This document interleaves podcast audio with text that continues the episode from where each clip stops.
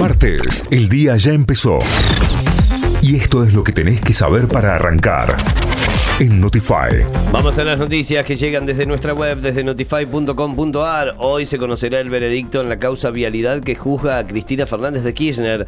Los jueces del Tribunal Oral Federal 2, Jorge Gorini, Rodrigo Jiménez Uriburu y Andrés Basso, prevén dar a conocer la sentencia este martes por la tarde en la llamada causa vialidad. El juicio oral a la vicepresidenta Cristina Fernández de Kirchner y otros 12 imputados por la obra pública en Santa Cruz entre 2003 y 2015. Desde la Fiscalía piden condenas de hasta hasta 12 años y por su parte, las defensas plantearon reclamos de absolución por inexistencia del delito. Córdoba, la coordinadora de salud, convocó a asamblea para debatir la oferta salarial tras la oferta de recomposición salarial que les acercó la titular de la cartera sanitaria, Gabriela Barbás. Los gremios integrantes de la coordinadora informaron que durante la mañana de hoy habrá asambleas en todos los hospitales provinciales para decidir si aceptan o no la nueva oferta de modificación de la ley 7625, un aumento al básico del 52,7% sobre sobre el mes de octubre, más el aumento que estaba pactado a la fecha por el CEP, lo que hace un total de 148% al básico que será cobrado en enero.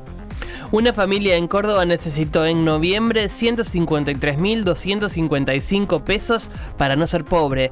Según el informe del Departamento de Estadísticas y Tendencias del Centro de Almaceneros de la provincia de Córdoba, la canasta básica total determinante de la línea de pobreza alcanzó durante noviembre el importe de 153.255 pesos para una familia de cuatro integrantes. Además, la línea de indigencia se situó en los 78.870 pesos. Por por su parte, la inflación registrada en el centro de almaceneros del mes pasado es del 6,17%, mientras que la acumulada del 2022 está en el orden del 86%. Suman 30 brigadistas a combatir los incendios en Tierra del Fuego. 30 brigadistas se suman al combate de los incendios que afectan al territorio de Tierra del Fuego. Estos agentes que llegaron con el equipamiento respectivo se acoplan a los combatientes pertenecientes a la Administración de Parques Nacionales que se encuentran trabajando en el lugar. Brasil tuvo un primer tiempo soñado.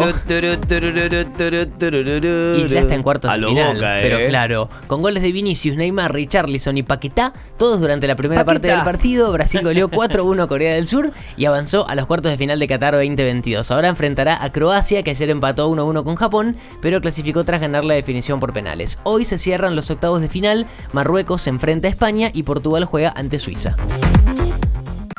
Hasta las 9, Notify. Noticias en equipo.